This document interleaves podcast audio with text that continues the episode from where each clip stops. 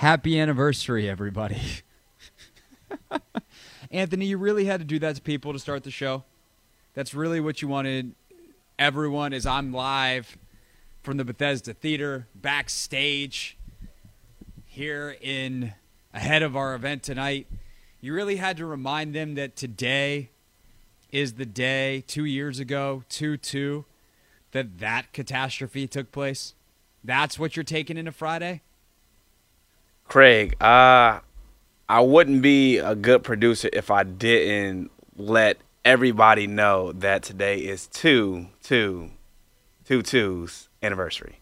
Not 22? No. Yeah, it's the, it's the, the two anniversary of 2 2 22. Yes, sir. Um, man, I will say it is fun to look at how different things are now because that day was just a cataclysmic disaster, and I we don't need to relitigate all of that. Um, it is it has been told to me in no uncertain terms that certainly that was well there were are there are some people that are still here now that had something to do with that. Um, it was it was kind of signing off on what Dan wanted to do. He was he was very involved in all the things that were terrible about that day. You know, because for instance, their social media department put together an awesome collection of historical videos and did a really great job. And had they just launched the thing that way, that probably would have been fine. Uh, instead, they put Doug on the Today Show with no real plan. Their big announcement was preceded by a laundry list of all the crimes they had committed, and uh, and and then that they gave us a soundbite that will live on our show forever.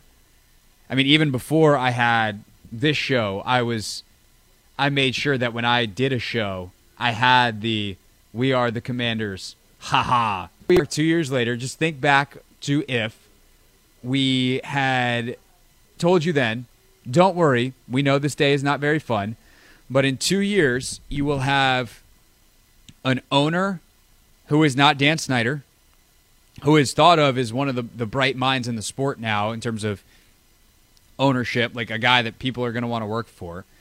You'd have an assistant uh, general manager from the San Francisco 49ers running your team, and you're going to have one of the better coaching candidates in the cycle coming to you. I know that last part some of you disagree with, but we'll get there. But this is this is definitely like okay. Think think back to where you were then and all the investigations looming and all the things, Anthony, and where we are today. The only thing that's actually still the same is that silly name that most people hate. I had to do it one more time. You're not as, you're not as good on the button as I am. I'm not. but you're not here to play it, so somebody got to do it, you know? No. Yeah.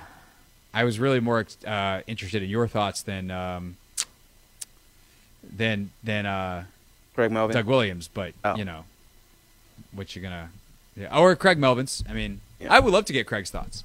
We have yeah. we have his spouse on the show every once in a while. Yeah, you know that's Lindsay Czarniak's husband. Yeah. Mm-hmm. So it is it is definitely a uh, a new day. Um, where we'll spend a lot of our day today is obviously talking about the new coach, not the name. And I, I, do think it's kind of the thing where Anthony, if we didn't have this big news, we probably spend the day asking fans on the phones, like, "Do you want to rebrand?" and being told yes, ninety percent of the time. And it is something that is definitely on the table. I mean, Don Van Natta has been with us multiple times from ESPN, talking about how like he's been told um, that is something that will be on the table long term. Basically, the Harris ownership group refuses to take it off the table. The only thing they've taken off the table is going back to the old nickname. But at the end of the day, uh, today is much more about the search for the people that will work for Dan Quinn. Now that we've got the guy that's going to work for Adam Peters, and we got the guy that's going to work for Josh Harris, and we're we're layering out, uh, you know, ownership, uh, ownership done, front office done, head coach done. I think there is this search for the next uh, the next great OC and, and who's going to help Dan on defense. And I think what's happened that's a little bit weird, and we'll take some calls on this next, and then uh, ultimately uh, you'll hear some thoughts from Logan about this. Uh, you'll hear Kevin Burkhardt from Fox Sports later on in the show, and then as uh, our guys start showing up for the live event here at the Bethesda Theater, we will get some of their thoughts. Like I know Denton Day is here, um, and you know Den Denton's just here hanging out. Uh, he's not on stage with us tonight. It's, it's just the host on stage tonight. All what feels like 78 of us between the two stations. Um, but you know, we'll put a dent, uh, microphone in Denton's face for sure. Uh, and, and, then as you know, the junks get here, and if, if Sheehan comes, we'll definitely have have Kevin sit down and we'll talk about all this throughout the rest of the show. But I feel like what's happened with Quinn is a little bit silly because everyone is like, "Oh my God, the hire is so important. The the OC hire, the this hire, the that hire," and, and it's not that I disagree with it. It's just like, no kidding. Like obviously that's really important. You tell me what coach, what head coach his staff isn't important. I mean, I think one of the flaws of Bill Belichick the last couple years is his staff has been not very good, especially on the offensive side. Like, yeah, Mac Jones has been a, probably a bigger problem for them, but part of the reason Mac Jones is a problem is he tried to employ who is it, Joe Judge and Matt Patricia as the offensive coordinators one year, and then he brings back Bill O'Brien, but th- there's not enough other people around him in New England that that's actually a good offensive staff, and like that's a huge problem. I think then you look at the teams that are great, and they're the teams that get rated every year. You know, Kyle's Kyle's pass game coordinator gets rated every single year, and he's always got another guy. And Klint Kubiak is that next guy, and we'll see if he's the next guy rated and if he becomes the OC here. Um, you know, you look at how many different guys have gone from LA, and you think eventually it's like, well, can the next guy be as good? How can how can there possibly be another guy? But they know how to develop coaches, and that coach selection and coach development is essential no matter who the head coach is. And I'd rather, for that specific task, have a guy like Dan Quinn, who's got a very healthy Rolodex, compared to a guy like Mike Macdonald, who's worked in one organization his entire life and doesn't have the connections of a guy who's been in the NFL for 20 years. So, not to say that there aren't other perks of Mike Macdonald, not to say that I wouldn't necessarily even preferred him as a head coach uh, when push came to shove.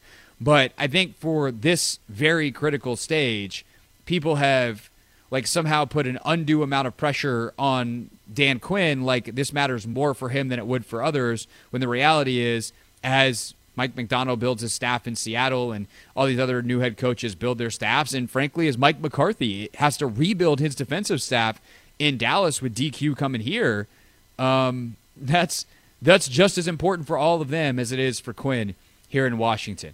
Take some of your calls on that next. And uh, obviously, there's there's some names that have come out, including Chip Kelly. Interested? Not? Why? Why not? We'll discuss with you next. 301 230 0980. It's the Hoffman Show on the Team 980 and always live on the free Audacy app.